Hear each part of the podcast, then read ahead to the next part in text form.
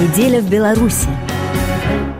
Геннадий Шарипкин. Главу белорусского государства еще в марте пригласили в Варшаву на 80-летие начала Второй мировой. В Вильнюсе раздумывают о приглашении на церемонию перезахоронения повстанцев 1863 года, среди которых белорусский национальный герой Костусь Калиновский.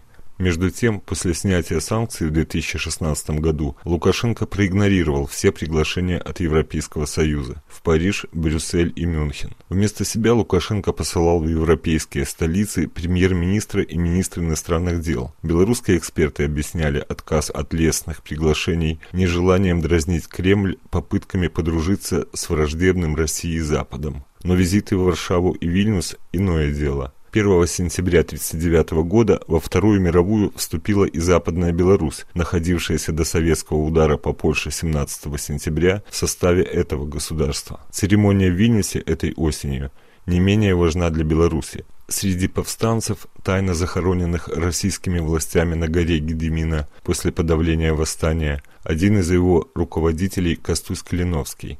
Герой общий для Беларуси, Литвы и Польши, но для Беларуси особенный – Предсмертные письма из-под виселицы написаны на белорусском языке. Правда, новый президент Литвы Гитанас Науседа еще не решил, кого из представителей белорусских властей пригласят на церемонию. Главная причина – сложные политические взаимоотношения двух стран после решения Беларуси строить свою атомную станцию по российскому проекту в Островце на границе с Литвой. При этом Науседа добавил, что готов улучшать отношения с Минском. Новый президент Литвы не поменяет отношение официального Вильнюса к атомной проблеме, заявил в интервью РФИ литовский политолог Витис Юрконис. Проблема есть, она существует, она никуда не исчезнет. Но несмотря на то, что вопрос островца есть, торговля литовская, белорусская, она, в принципе, довольно хорошие показатели показывала. Поток туристов тоже был, инвестиции тоже были. Так что в этом плане я не думаю, что что-то очень особенно должно меняться. Даже и при новом президенте я бы видел, что тенденции должны быть более-менее то же самое. Может быть, смягчится чуточку риторика, но ожидания, например, официального Минска, что как-то будет смягчаться литовская позиция по поводу Островца, что мы, может быть, будем отходить от позиции не покупать электричество. Я думаю, что это не будет меняться, потому что был принят и закон по поводу этого. Ну и, в принципе, надо как-то осознать белорусской стороны, что вопрос Островца, он виден как вопрос национальной безопасности и также энергетической безопасности. Так что президент вряд ли будет что-то менять в этом плане. Литовский эксперт называет визит представителей белорусской власти в Вильнюс индикатором для Минска. Это лакмусовая бумага для официального Минска первым делом по поводу вот дистанцирования себя от э, Кремля, потому что перехранение осадков Калиновского – это вопрос исторической памяти. Я думаю, что, ну, как минимум на уровне премьера приглашение э, из Литвы точно будет. И будет там и польская, и украинская сторона. Так что это за Минском ответ, э, где они себя видят.